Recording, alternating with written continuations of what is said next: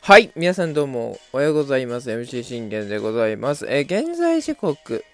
8月10日木曜日11時21分となっているんですが、えー、昨日忘れました8月9日水曜日の、えー、振り返りをやっていきたいと思います。えー、信玄の全力絶叫ラジオというところで皆さん今夜もよろしくお願いいたします。えー、この番組はオリファン歴11年目の私信玄がオリックスの試合の振り返りから、えー、メジャーでのスーパースターの、あ、間違えました。えー、日ハム戦の振り返り、これ今日あの連発で、えー、やります。はい。やります、やります。えー、そして、大谷翔平の振り返り、そして日本メジャーと、えー、含めて、えー、気になるチーム状況、もろもろなどを12分間で僕の思いの丈を語っていく、えー、ラジオ番組となっております。勝ちましたこれで、えっと、4連勝ですかね。計算が間違ってなければ、4連勝になるはずなんですけども、4連勝ですね。はい、4連勝です。はい。まあ、まずは4連勝であることを喜びましょう。ただ、完璧な勝利かって言われたら、あの、干渉の内容ではないです。あのー、まあ、8対3ということで、や、あの、点差から見てみれば、あ、8点も取った、そして3点に抑えきった、いや、いい試合だったな、で終わると思うんですが、どちらかというと、なんとか解消を守りきったという勝利でしたね。うん。もう本当に辛くも勝利のね、内容にされてもね、おかしくなかったです。でもそこを、あのー、まあ3失点で踏ん張れたっていうのは、あの、宮城くん、良かったんじゃないですか？まあ、ただ、ただね、僕は7回は投げ切ってほしかったな、とは思いますけどね。1失点取られてでも、あのー、投げ切ってほしかったです、7回は。7回途中で、あの、降板して、7勝目って言われても、うーん、まあまあ、確かに7回途中までは行ってくれたからいいですけど、だったら僕はね、今日は6回までかなと思ってたんです。で、7回から中継ぎかなと思ってたんですよ。明らかに今日の宮城くんも、あまあ、あの振り返ってきますけど、えー、宮城くんと美馬との投げ合いで始まりました。このゲーム。えー、まず、その美馬に対する追い打線なんですが、えー、茶野くんがワンアウトから、えー、死球で出塁して、中川くんがセンターにヒットを放ってチャンスを作るんですが、後続が一向に、えー、点を取れずというところで無無得点が続きました。まあ、いつも言ってますわな。あの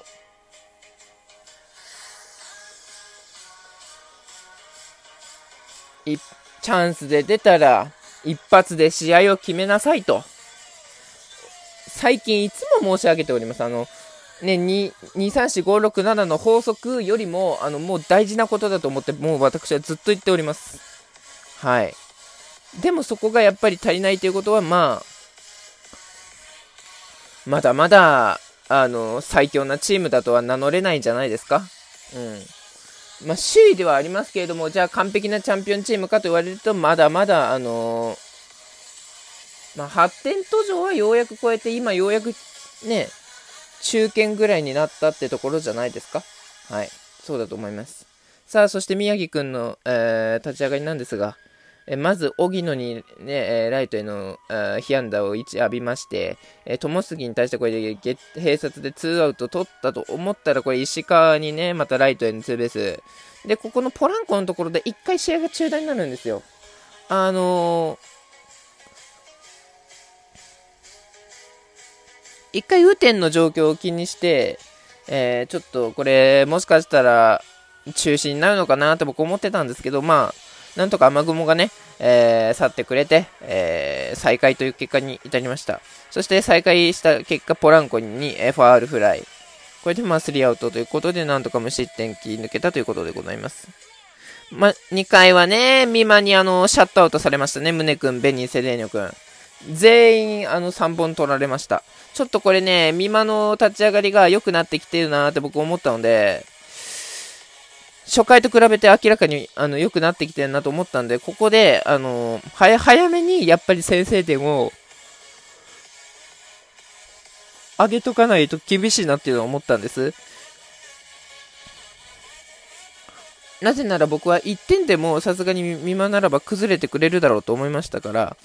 まあ、最悪3失点あの取って見間を下ろせればいいかなとは思っておりました。そしてようやくチャンスが来たのは3回。えー、ツーアウト、おりょ、これね、ノグッティがライトへヒット放って、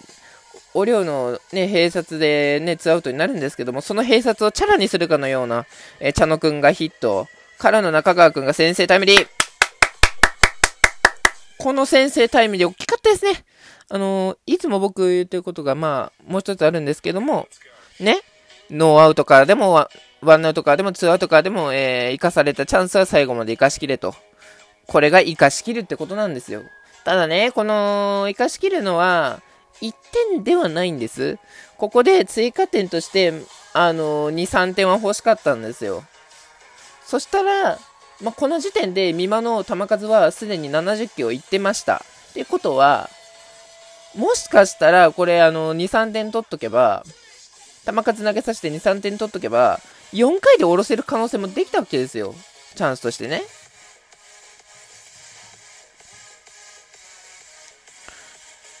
まあ、だけども79台で、まあ、ストップという結果には終わったので、まあ、ちょっと1点からまたこれ、今日も接戦の試合になるのかなと僕は思いましたよ。うん。そして4回もね、これトングーがチャンス作ったと思ったら、宗君以降、あの、ガタガタでしたね。うん。そして、えー、宮城君なんですが、3回、これ、荻野に対してワンアウトから初の指揮を許しました。あ、違う、2, つ目の指揮を許しました。うーん、だからね、正直宮城君、今日の宮城君はね、ま、状態は特に良くはなかったんですが、なんとか、あのー、コントロールを、コントロールというか、まあ、緩急を使ってるなっていうのは見あの見えました。しっかりその緩急を使って、まあ、あのー、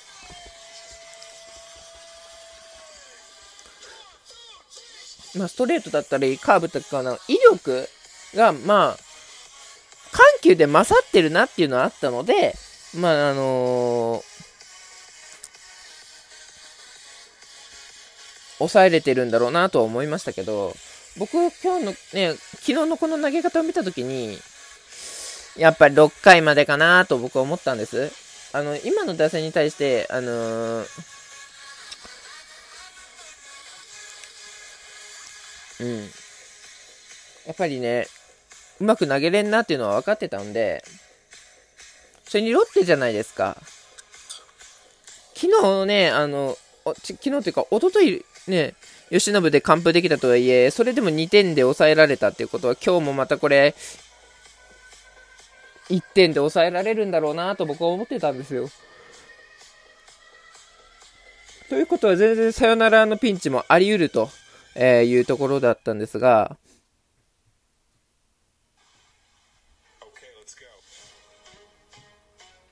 ただ4回はこれね、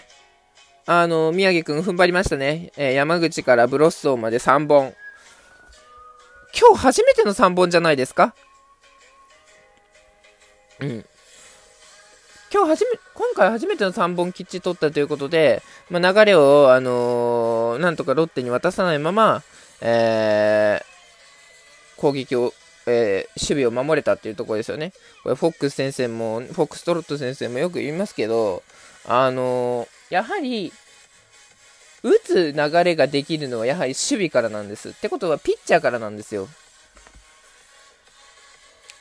だから、ピッチャーが、ね、僕が言ってるのは、ね、7回、7回を投げ切って初めて試合を作れたっていう、っていうことなんですけど、でもあるじゃないですか、7回投げ切っても、あのー、大量失点だとか、7回投げ切って、無四球も、四死球もゼロでしたと。で、無失点。で、今日は三振が多かったですと。2桁奪三振がありました。これは試合を完璧に作れたっていうわけですよね。僕が求める、あのー、7回無四球無失点っていうその完璧を僕は求めるよと。俺は求めるぞと。ロマンと、そのロマンを求めるぞというのはずっと言ってます。でも、毎日毎日、その無四球無失点ができるかって言われたら、やっぱりそうじゃそうじゃないんですよ。だって、人間誰しも完璧じゃないんだから。うん。でも、そんな苦しんだ状況のままでも、苦しみながらでも、しっかり投げ抜いたっていうのは、あのー、僕は褒めたたえたいなと思っております。さあ、そしてこの宮城くんの投げから一気にね、流れを、あの、折に持っていくことができました。えー、ツーアウトからこれ中川くんがレフトへのタイムリーで2点目。続いてこれ森友くんがライトへのタイムリー。この3点目が非常に大きかった、今日。もうこっから、完全に檻の流れにね、あの、持っていくことができました。で、宮城くんは6回、えー、6回とか5回も、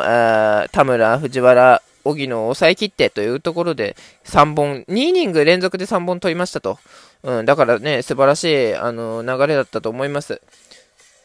そして6回もね、あのー、抑え、友杉、石川、ポランコを抑え切ってというところで、これで3イニング連続の3本。あ、これ、ようやったぞって思った矢先に、これ7回にね、三馬から坂本に変わった瞬間、あの、一気に追い出せ爆発して、え、7点取りました。これは勝ったろうと思ったんですけど、宮城くんがちょっと7回に崩れまして、えー、1失点からの、まあ、比嘉が失点というところでございまして、まあでも、なんとか、そして9回に1点取って8対3で、えー、守りきって勝ちましたということで、なんとか解消内容を守り抜きましたというところでございました。さあ、今日はワゲス、そろそろ信頼取り戻そうね。バイバイ。